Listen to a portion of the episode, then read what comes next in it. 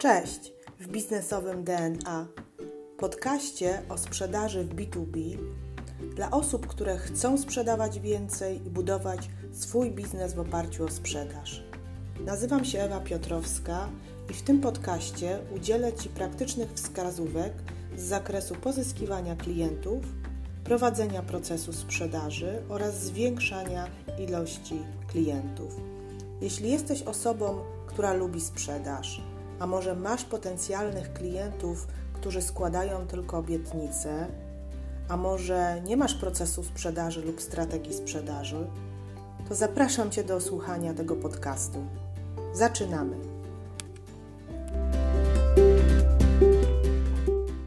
Witajcie kochani w najnowszym odcinku podcastu Sprzedaż B2B w praktyce.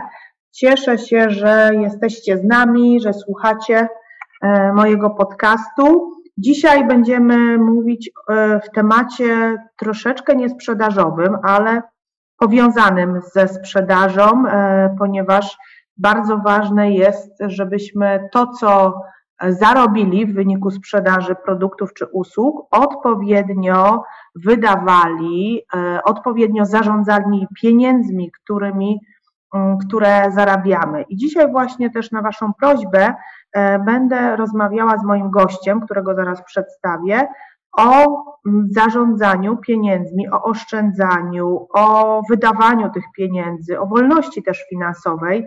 Więc e, myślę, że jest to odcinek i dla osób ze sprzedaży, ale też dla osób, które generalnie interesują się tematem mm, jakby tutaj zarządzania finansami, chcą coś zmienić w swoim życiu, jeśli chodzi o same finanse. E, będę rozmawiała dzisiaj z finansowym Januszem. Taki, e, taki nick e, tutaj Robert ma na swoim koncie Instagramowym. Zapraszam Was serdecznie na ten profil. I okazuje się, że Robert zajmuje się troszeczkę innymi rzeczami niż oszczędzanie w życiu zawodowym, ale to nas za chwileczkę opowie. Niemniej jednak e, przejdziemy, do, e, przejdziemy później do zadawania pytań w zakresie samego, samego finansowania i samego oszczędzania. Robert Gryboś, tak się nazywa mój dzisiejszy gość, ma szereg twarzy, ale od kilku lat właśnie uczy mm, ludzi, uczy przedsiębiorców, uczy mm, osoby tak naprawdę, w jaki sposób e, oszczędzać i inwestować od zera. Więc witam Cię serdecznie, Robercie, w moim podcaście. Powiedz mi, jak mam mówić na Ciebie, Robert czy Janusz? Cześć, możesz, możesz się zwracać do mnie, Robert. E, e, jeśli chodzi o finansowego Janusza, to to ta nazwa powstała tak e, może przez to, że, że też zaczynałem od początku i każdy z nas ma jakiś tam pierwiastek tego Janusza w sobie, e, czy to chociażby robienie czegoś zanim się przeczyta instrukcję, jak to zrobić poprawnie, czy, czy gdzieś tam szukanie oszczędności w tych miejscach, gdzie, gdzie może nie powinno się szukać, e, więc, więc stąd pomysł na tą nazwę. Natomiast jest to w takim pozytywnym aspekcie, nie może tym bardzo negatywnym. Mhm.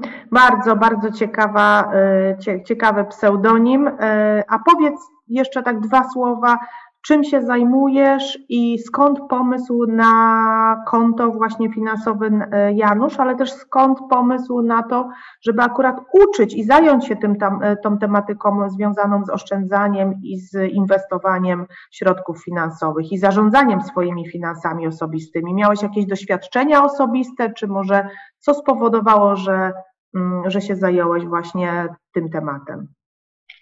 Na co dzień e, właśnie nie mam nic wspólnego z finansami, jeśli chodzi o moją pracę zawodową, ponieważ pracuję mhm. jako kierownik działu informatycznego w szeroko pojętej branży IT e, w jednej z międzynarodowych korporacji, także nie mam tutaj zaplecza finansowego jako tego. Wszystko, co, co się uczyłem, e, nauczyłem się samemu tak naprawdę. Na początku robiłem to dla siebie, ale w pewnym momencie w rozmowie z, z przyjaciółmi i z moją żoną padł taki pomysł, że czemu by się nie podzielić tą wiedzą z innymi.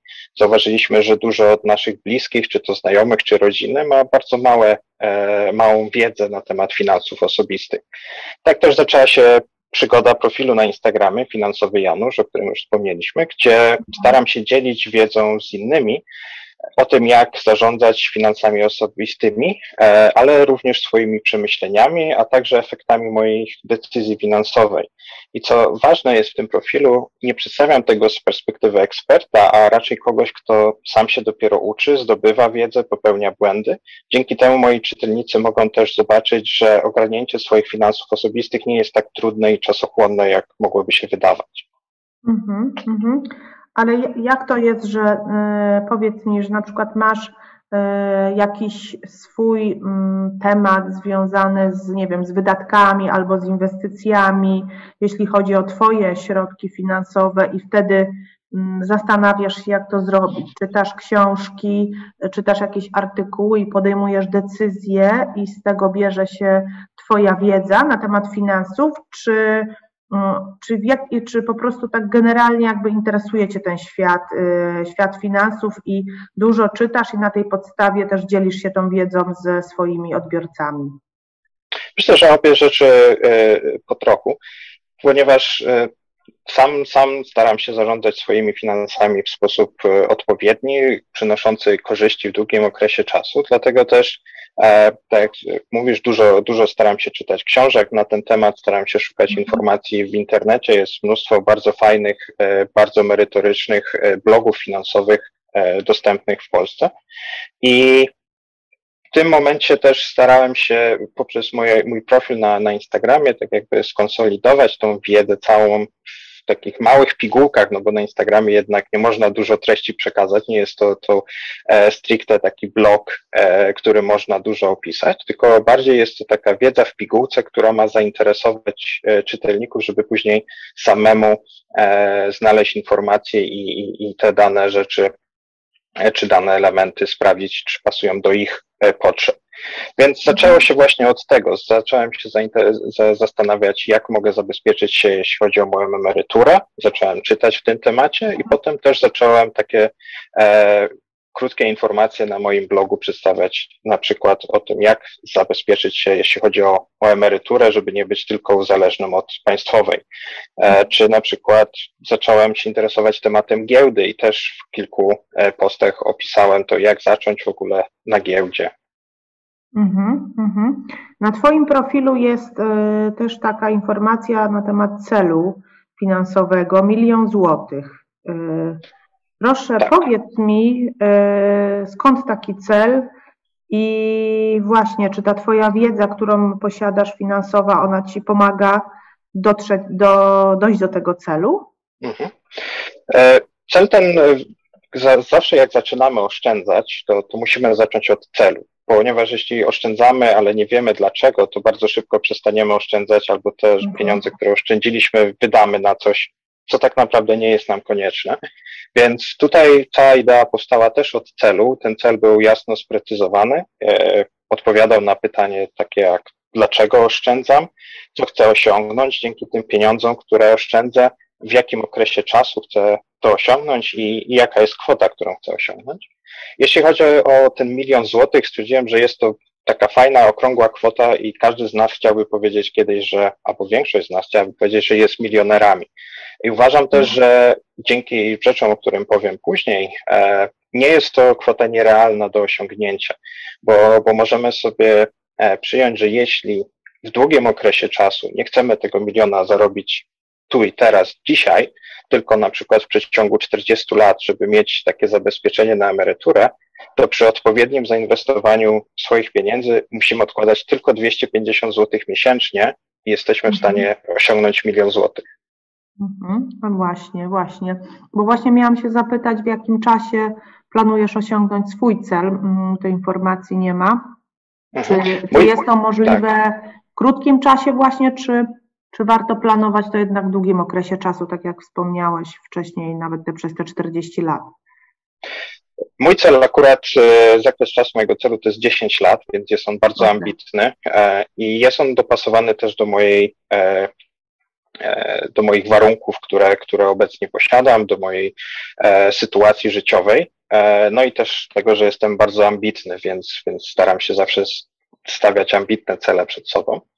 E, ale też no, myślę, że, że powinniśmy odłożyć gdzieś na bok takie, takie pomysły, że chcielibyśmy zarobić milion złotych w ciągu jednego dnia czy jednego miesiąca mhm. i skupiać całą energię na przykład na kupowaniu e, losów e, czy szukaniu jakiegoś takiego idealnej inwestycji na, na giełdzie i wrzucania, wrzucania oszczędności swojego życia, że może się trafi.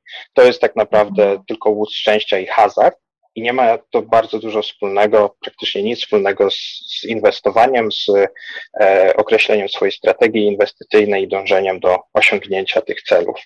Mhm, mhm. Tak, tak, tak. Widzimy czasami, że ja przynajmniej obserwuję, że ludzie to po prostu jakby napatrzą się i myślą, jak tutaj, jak tutaj, okej, okay, ale jak tutaj zostać milionerem i też szukają takiej pracy, takiego zajęcia, która pozwoli im w krótkim czasie osiągnąć ten cel, ale no ja też jestem tego zdania, że e, po prostu jakby odpowiednia strategia długofalowa e, może nam przynieść i, i przede wszystkim ten cel, tak, co chcemy osiągnąć i co możemy, bazując na naszych mocnych stronach, też nam może e, zapewnić ten, e, ten milion złotych. No właśnie, więc teraz, teraz przejdźmy może do takich już kwestii związanych z tym, jakie możemy wskazówki też dać odbiorcom, osobom, które nas słuchają. Może tak od początku, tak, bo e, zacznijmy od tego, co można zrobić pracując takie jak ty i ja na etacie, e, czyli będąc normalnym mm, człowiekiem, który po prostu pracuje i zarabia określoną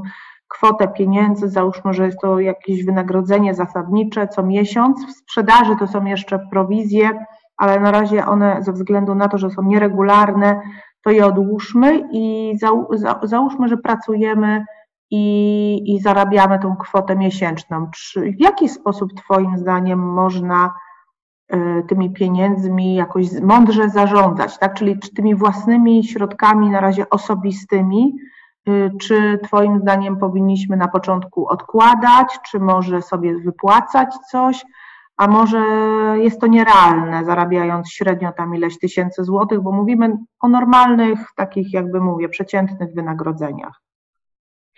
Myślę, że, że praca na etacie jest e, nawet o wiele korzystniejsza niż, niż praca na własnej działalności, z tego względu, że możemy i wiemy, jaki mamy co miesiąc stały przypływ gotówki, więc możemy go dużo łatwiej zaplanować. E, dlatego też e, pierwszym krokiem, który, który powinniśmy podjąć, pracując na etacie, jest zarządzanie swoimi, swoim budżetem domowym, jest rozpisanie kosztów stałych, które mamy na przykład mhm. na mieszkanie, na rachunki, paliwo czy jedzenie i zobaczenie, jaka to jest pula pieniędzy. Następnie odjęcie tej, tych naszych wydatków od wypłaty, którą, którą dostajemy i zobaczenie, czy nam coś zostaje z tej wypłaty, czy nie.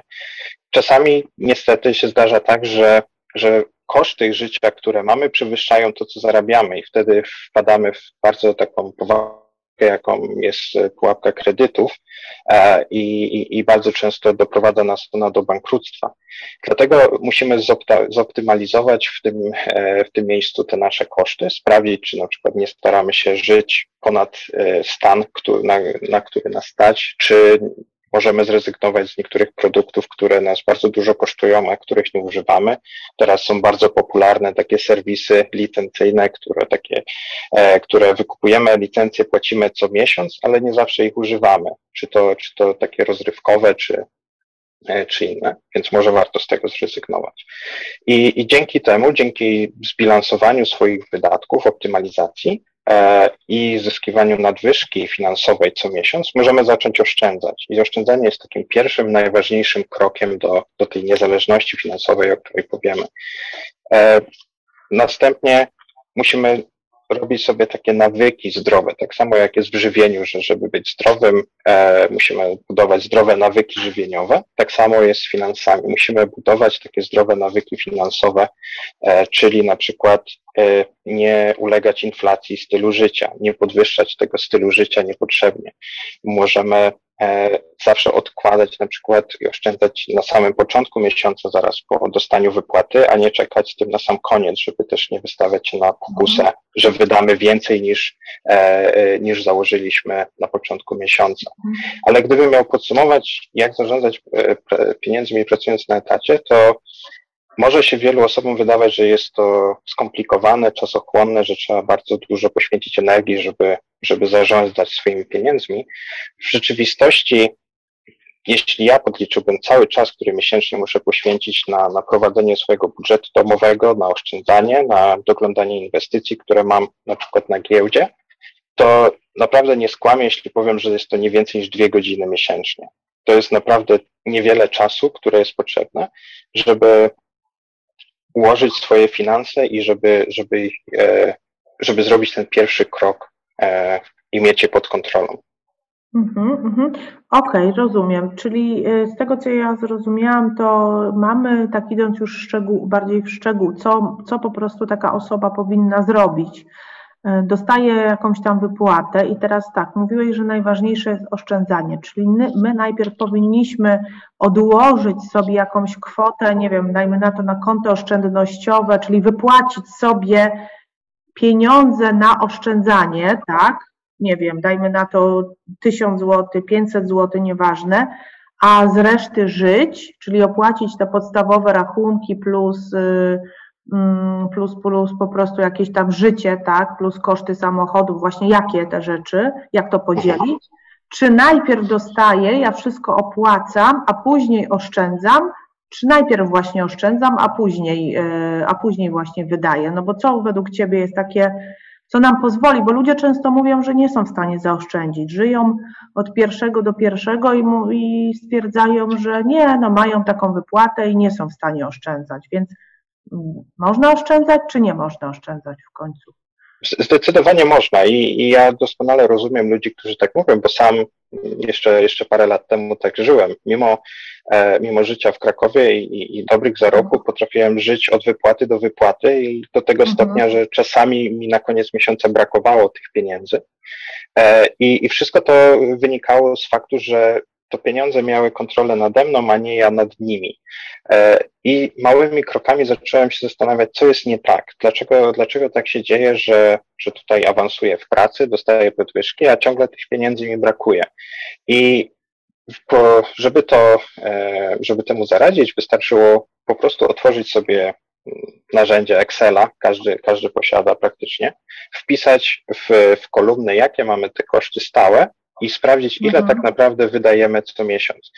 E, po tym, e, na moim przykładzie mogę powiedzieć, że to, to działa tak, mam e, trzy konta osobiste i po otrzymaniu wypłaty mam już wyliczone, ile wynoszą moje koszty stałe miesięczne. Czyli wiem dokładnie, że na mieszkanie, rachunki, paliwo do samochodu, psa, tutaj takie właśnie te subskrypcje, które mam, jakieś tam rozrywka i, i te sprawy, potrzebuję określoną ilość pieniędzy miesięcznie. Załóżmy, że jest to 2000 zł. I te 2000 mhm. zł od razu idzie na pierwsze konto, które nazywam, ja, ja to swoje konto nazywam konto rachunkowe. Okay. Następnie mhm. e, odliczam sobie taką ilość pieniędzy, którą potrzebuję na życie, czyli na jakieś rozrywki, wyjście do, do knajpy ze znajomymi, e, czy, czy jakiś wyjazd za miasto. I załóżmy, że jest to kwota 1000 zł, którą potrzebuję co miesiąc i tutaj bardzo tam się roz, roz, rozpieszczam, powiedzmy. Mhm. E, I idzie ono na to moje konto prywatne, czyli takie, które wiem, że, że ten 1000 zł w ciągu miesiąca mogę wydać na co chcę, czy to są na zakupy na ciuchy, czy na nowe buty, czy, czy wyjazd jakiś, czy spotkanie ze znajomymi, bo nie będę miał żadnych wyrzutów sumienia, dlatego że już odłożyłem te pieniądze, które potrzebuję na rachunki, a następnie to, które zostało, czyli po odjęciu rachunków, po odjęciu tych pieniędzy, które mam na życie, resztę przelewam na trzecie konto, które jest kontem oszczędnościowym i tam już e, następnie z, te, z, tego konta oszczędnościowego te pieniądze pobieram na odpowiednie cele, czyli na przykład na inwestycje czy, czy inne rzeczy. Mhm, mhm, Okej, okay. właśnie, bo zaraz przejdziemy do tego, co z tymi pieniędzmi robić, jak już, e, jak już sobie odłożymy na na to konto oszczędnościowe, to co, czy po prostu jakby trzymać to i czekać, aż nam górka urośnie, czy właśnie to, co wspomniałeś, już inwestować dalej, żeby te pieniądze pracowały, ale powiedz mi jeszcze, czy ty sobie, bo nie usłyszałam, masz na przykład takie konto awaryjne, gdyby się okazało, że coś się dzieje, nie wiem, na zasadzie samochód się psuje, opona, e, gdzieś, nie wiem, lekarz, tak, na takiej zasadzie, no to, to, to bierzesz te pieniądze z konta inwest tego oszczędnościowego, czy z tego podstawowego, czy masz takie, bo ja mam na przykład jeszcze trzecie, tak, czy któreś tam awaryjne, właśnie tak, to jest taka poduszka finansowa, którą nie wydaję na nic, tak, czyli nie inwestuję, ale bo może się coś stać w pracy, no różnie bywa tak naprawdę. Dokładnie. No. Tak, jest to bardzo dobre podejście i bardzo ważną rzecz wspomniałaś, mianowicie u mnie ta poduszka e, bezpieczeństwa zawiera się w tym koncie rachunkowym, I dla, dlatego że e, niektóre kwoty mam założone, bo nie wiem na przykład, ile dokładnie paliwa potrzebuję w danym miesiącu, czy będę dużo jeździł, czy, czy mało. Są miesiące, gdzie na przykład używam tylko komunikacji e, miejskiej i nie wyjeżdżam poza Kraków, a są miesiące, mm. gdzie na przykład robię kilka tysięcy kilometrów w ciągu miesiąca. Więc e, zakładam sobie w takich średnich wyliczeniach, że miesięcznie na paliwo potrzebuję na przykład 500 złotych. I te 500 zł co miesiąc, co miesiąc odkładam na, na konto rachunkowe.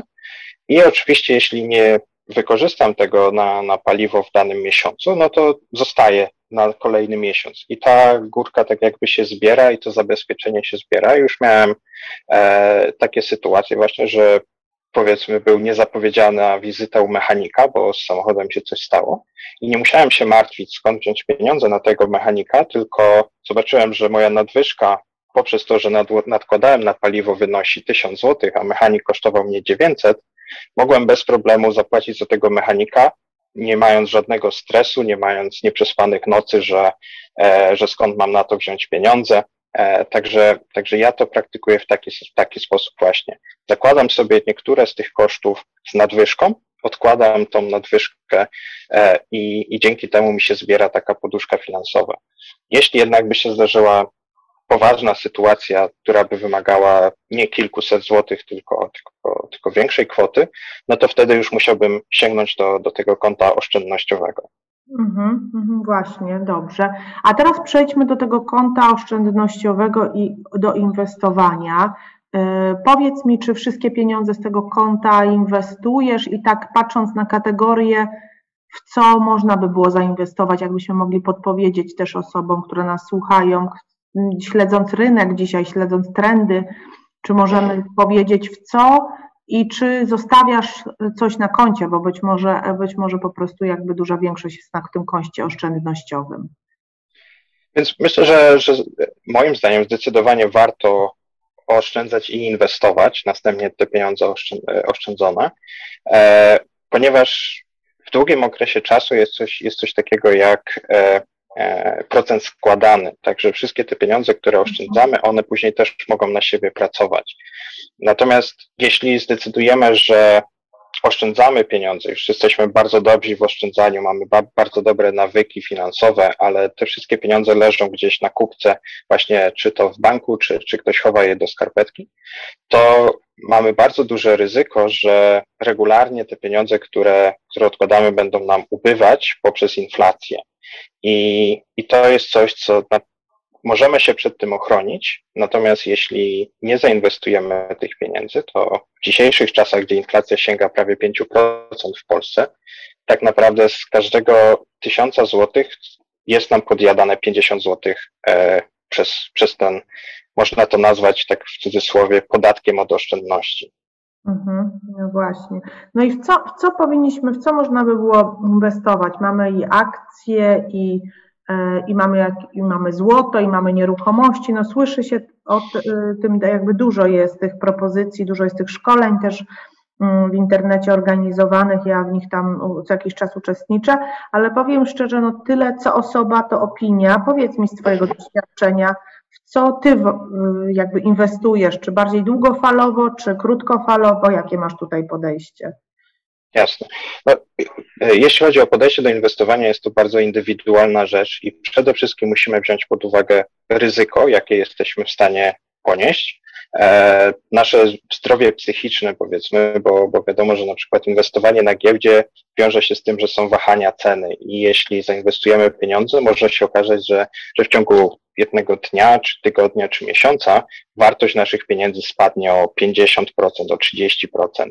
Jeśli mhm. ktoś nie jest w stanie znieść takiego stresu i, e, i wie, że, że to, te pieniądze, które zainwestował są na przykład jego całym majątkiem, dorobkiem życia e, i będzie widział stratę 30%, jest bardzo duże ryzyko, że na przykład będzie chciał e, wypłacić te pieniądze szybko z tą stratą, która, która tam jest. Dlatego mamy, tak jak wspomniałaś, bardzo dużo opcji inwestycyjnych. I każda z opcji jest obarczona pewnym ryzykiem, które musimy dopasować do siebie. Jeśli nie chcemy ryzykować, to możemy na przykład pójść w obligacje.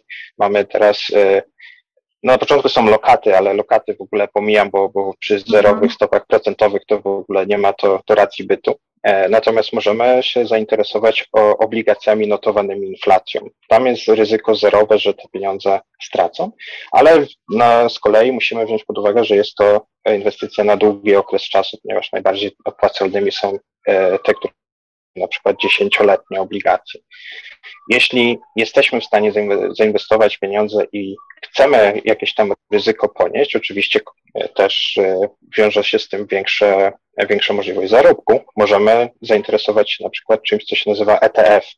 ETF to jest e, fundusz, notywa, to jest fundusz notowany na giełdzie, który zbiera w sobie całe grupy akcji, grupy spółek i wtedy na przykład nie ryzykujemy, że jeśli kupimy akcję jednej firmy i ona upadnie, to stracimy te pieniądze, bo w takich ETF-ach często jest kilkaset czy kilka tysięcy spółek, e, więc upadek jednej nie robi tam tak naprawdę dużej różnicy, a jest ona ukierunkowana na przykład na cały sektor, czy, czy, czy daną technologię, czy, czy kraj, czy, e, e, czy surowce chociażby. Później mhm. oczywiście większe ryzyko, no to, to są już akcje bezpośrednio e, konkretnych spółek e, notowanych na giełdzie. Myślę, że najwyższe ryzyko w tym momencie jest e, inwestowanie w kryptowaluty, ponieważ tam ta zmienność jest bardzo duża. Mhm. Właśnie, właśnie. Są takie, takie ja, ja jak sobie czytam nieraz Warrena Buffetta, to bardzo mi się podoba to, to jego jakby sformułowanie, że akcje, no bo on w akcje, prawda, inwestuje tak. i to jest długo, długofalowa inwestycja, tak? I tutaj myślę, że, y, że to też mm, trzeba po prostu śledzić, ale też mówię o tym, że to nie jest, nie jest bezobsługowa inwestycja, bo jeszcze można by było y, jakby też podzielić to inwestowanie na coś, nad czym ja muszę cały czas siedzieć, patrzeć i doglądać, tak jak na przykład moim zdaniem akcje, a na przykład zakup nieruchomości, które ja, ja, ja bardzo jakby lubię tą formę inwestowania, zakup i sprzedaż albo zakup i wynajem, to też tutaj muszę nad tym spędzić trochę czasu, ale nie aż tak dużo, nie muszę codziennie, tak? Wystarczy, że w miesiącu dwa razy w, w tygodniu, czy raz w tygodniu po godzinie y, zobaczę w jaki sposób, co tam trzeba opłacić i jakieś takie bieżo, jakąś taką bieżącą obsługą się zajmę. Więc jeszcze mamy te rodzaje inwestycji, patrząc z punktu widzenia też naszego zaangażowania. Dlaczego o tym mówię? Dlatego, dlatego o tym mówię, że chcemy przejść też do wolności finansowej, czyli do takiego stanu według mnie, kiedy mamy pieniądze i nie musimy nic robić, o tak bym powiedziała. E, I mam do Ciebie właśnie, Robert, pytanie w związku z tym, czym dla Ciebie jest wolność finansowa? Jeśli, jeśli spojrzymy na, na definicję wolności finansowej, to jest prowadzenie wymarzonego stylu życia, które e, nie wymaga od nas konieczności pracy i nie jesteśmy uzależnieni finansowo od niczego. Czyli, czyli tak jak tutaj wspomniałaś, możemy e, mieć inwestycje, które na nas pracują i nazywa się to dochodem pasywnym. Tak naprawdę te pieniądze, ta, ta nasza zdolność finansowa e, co miesiąc jest zabezpieczona poprzez to, że, że z wypracowanego zysku, czy inwestycji, czy nieruchomości, które, które właśnie mamy, e, te pieniądze co miesiąc, czy tam co roku e, na naszym koncie się pojawiają i po, pozwalają pokryć nasze wydatki, ale y, też może też czasami są ponad to, y, ponad wydatki i pozwalają nam też na, na życie takie normalne. Także z mojej strony wolność finansowa jest właśnie dojściem do takiego stanu, gdzie ja moim wymarzonym takim, czy moim celem jest y, przejść na emeryturę wcześniej, mieć możliwość, mieć zabezpieczenie w pokryciu tutaj kapitału, inwestycji na tyle wysokie, że mogę przestać pracować na przykład w wieku 50 czy, czy, czy, czy 60 e, lat i te kilka lat y, przed emeryturą odejść sobie e, na ten odpoczynek, gdzie będę mógł się skupić na, na rodzinie, na, na dzieciach, wnukach może, e, a nie e, chodzić do pracy. Więc to, to by było taką, powiedzmy, moją e, wizją tej mhm. wolności finansowej. Mhm. No i, i tak się nasuwa pytanie, co byś chciał robić w tym czasie, czyli gdzie spędzić ten czas. Już myślałeś o tym, jak osiągniesz, dajmy na to przed emeryturą, dużo czasu, będziesz miał 50 lat, wolność finansową, to masz jakiś pomysł, czy to jest jeszcze, jeszcze, jeszcze za daleko? Myślę, że myślę, że to jeszcze jest 30 lat do, do tego, więc e, e, ciężko jest powiedzieć, co bym chciał wtedy robić, ale gdybym miał dzisiaj sobie wymarzyć, to na pewno jestem ogromnym e, zwolennikiem gór i uwielbiam góry, także, także jakiś mały domek w górach by był takim moim wymarzonym miejscem. Mhm. O, no to super, bardzo, bardzo fajne plany. Y, I powiedz mi, w jaki sposób y, Twoim zdaniem taką wolność finansową można osiągnąć? Czy to poprzez oszczędzanie możemy zrobić, czyli coś, o czym już rozmawialiśmy, poprzez inwestowanie, a może o tym jeszcze nie rozmawialiśmy, a może poprzez jakąś pracę dodatkową, którą, czy też zajęcie dodatkowe, które też nam może generować dodatkowy przychód tak naprawdę. Którą, którą drogo, która droga jest dla Ciebie najbliższa? Myślę, że samym oszczędzaniem jest bardzo, mało szansa, e, bardzo mała szansa, że dojdziemy do wolności finansowej, ale na pewno jej nie zbudujemy bez oszczędzania. Także, także to, o czym wspominaliśmy wcześniej, oszczędzanie jest pierwszym krokiem do e, zbudowania swojej e, wolności finansowej, to na pewno, ale też takiego spokoju ducha i, i takiej niezależności od, od czynników zewnętrznych. E, następnie oczywiście w moim przypadku jest to, e, są to różne inwestycje, e, które, które z tymi oszczędzonymi pieniędzmi staram się wykonywać i są to na przykład takie produkty, które, które są dostępne dla, dla każdego, jak IKE i IGZE. Bardzo, bardzo fajne produkty, które są bardzo mało czasu pochłaniają, a, a prowadzą do bardzo fajnych korzyści, bo możemy odliczyć podatek od naszej inwestycji. E, w obu przypadkach jest to na troszeczkę innych regułach, ale e, możemy dzięki temu osiągnąć bardzo fajne korzyści. E, że tak naprawdę, że powiem, że możemy legalnie nie zapłacić podatku od, tak, od tego, co, co nasze pieniądze wy, wypracują. Mhm. Jeśli, jeśli miałbym to pokazać na, na przykładzie, czy opowiedzieć na przykładzie, który ostatnio mi się bardzo spodobał, wyobraźmy sobie, że mamy paczkę żelek i mhm. takich e, miksu żelek i otwieramy tą paczkę z żelkami i to powietrze, które się tam dostaje do tej, do tej paczki, to ono tak wysusza je, robi je takie mało przyjemne do jedzenia. E, ten miks żelek w tym opakowaniu to jest, są nasze inwestycje, które, które możemy mieć, czy to na przykład ETF-y, czy akcje na giełdzie, czy inwestycje w ramach e, funduszy inwestycyjnych. E, to opakowanie z żelkami, które jest otwarte, jest podjadane, to, to powietrze, które się tam dostaje, to są podatki, które zawsze nam coś tam e, uskubią z tych naszych inwestycji, a e, te produkty jak IKX to są takie plastikowe pojemniki zamykane szczelnie, które pozwalają nam zamknąć te żelki, czyli te nasze inwestycje, żeby nie były niszczone właśnie z biegiem czasu przez podatki. I, I, to jest coś, co polecam każdemu tak naprawdę, nawet odkładając małe sumy, możemy mieć bardzo fajne korzyści z tego. Powiedziałaś też o mhm. e, dodatkowych, dodatkowych źródłach dochodu i to też jest coś, co wydaje mi się, że każdy, kto pracuje na etacie czy prowadzi własną firmę, powinien e, w jakiś tam sposób rozważyć, e, dlatego że pracując na przykład, mając jedno źródło dochodu, pracując na etacie, jeśli coś by się stało, że stracimy pracę, albo że na przykład mieliśmy wypadek i, i, i nie, nie jesteśmy zdolni już do fizycznej pracy, nie możemy tego zawodu wykonywać, który robiliśmy, to zostajemy bez pieniędzy. Mamy poduszkę finansową, która na jakiś czas wystarczy, ale jeśli nie mamy innego źródła dochodu, to jesteśmy, to mamy bardzo duże ryzyko. I takie dodatkowe źródła dochodu możemy zyskiwać dzięki właśnie na przykład inwestycjom, czy to w nieruchomości, czy inne, e, inne rzeczy. Możemy dzięki wykonywaniu jakichś usług po pracy, na przykład jesteśmy bardzo dobrzy, e, bardzo dobrze wykonujemy jakieś usługi typu spawanie, czy, czy na przykład robimy strony internetowe, czy jesteśmy grafikiem. Możemy też po pracy takie usługi wykonywać, co dzięki czemu będziemy mieć dodatkowe źródło dochodu. Możemy założyć jakąś swoją firmę, która, która będzie też ten dochód generować. Także jest bardzo dużo opcji, które powinniśmy rozważyć e, jako zabezpieczenie.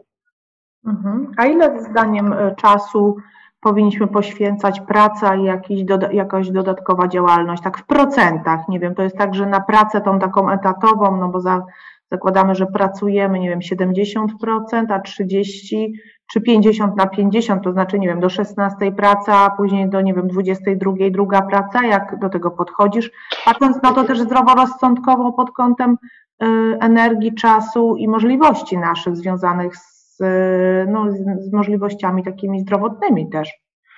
Tak, zdecydowanie, zdecydowanie nie zalecam pracować na, na, na dwa etaty do 16, jedna praca, później do 22, mhm. druga, dlatego że e, cała idea wolności finansowej polega na tym, że musimy być e, niezależni i mieć ten dochód pasywny, czyli jeśli będziemy całą swoją energię, całą pracę poświęcać, żeby jeszcze więcej pracować, to idziemy w przeciwnym kierunku i te pieniądze, które zarabiamy, mogą nam nie zrekompensować tego czasu, który, który stracimy, tego czasu z rodziną, który poświęcimy na to. E, także, także na pewno trzeba znaleźć złoty środek na to. I też trzeba patrzeć pod tym kątem, w jaki sposób możemy ten dochód zrobić jak najbardziej pasywnym. Więc w moim przypadku e, ja postanowiłem właśnie inwestować w, w ETF-y i w akcje na giełdzie. Mhm. E, I dzięki temu starać się tą, e, budować tą, tą niezależność i ten, ten pasywny dochód. Mhm. Dzięki bardzo. Naprawdę cenne informacje i super wskazówki. Myślę, że, że tutaj jakby słuchacze E, słuchacze docenią i już notatki są robione. Słuchajcie, notujcie. Bo notujcie, bo się zbliżamy do końca i e, chcę bardzo podziękować tego miejsca tutaj Robertowi za to, że e, zjawił się w moim odcinku i opowiedział o, o tutaj o finansach, o oszczędności i podzielił się z tymi, tymi swoimi doświadczeniami, które Y, które już, już ma w tym jakby młodym wieku, że tak powiem, a, a też jakby tą świadomością budowy tego, tego kapitału finansowego. Jeśli będziecie mieć jakieś pytania, e, czy jakieś e, chęć kontaktu, to ja serdecznie zapraszam właśnie na profil LinkedIn, nie LinkedInowy, tylko ten, Jezu, na Instagram, bo nie wiem, czy jesteś na LinkedInie, ale na Instagram powiedzmy, na Instagram finansowy Janusz tam Robert odpowie pewnie na wszelkie pytania. Ja też podlinkuję tą stronkę i, jeśli chcecie więcej, to piszcie. Będziemy się zastanawiać nad kolejnymi odcinkami. Także dziękuję jeszcze raz Tobie, Robert, i dziękuję wszystkim za dzisiejszy odcinek, za wysłuchanie tych ciekawych informacji. Dziękuję bardzo i dziękuję słuchaczom. Dziękujemy.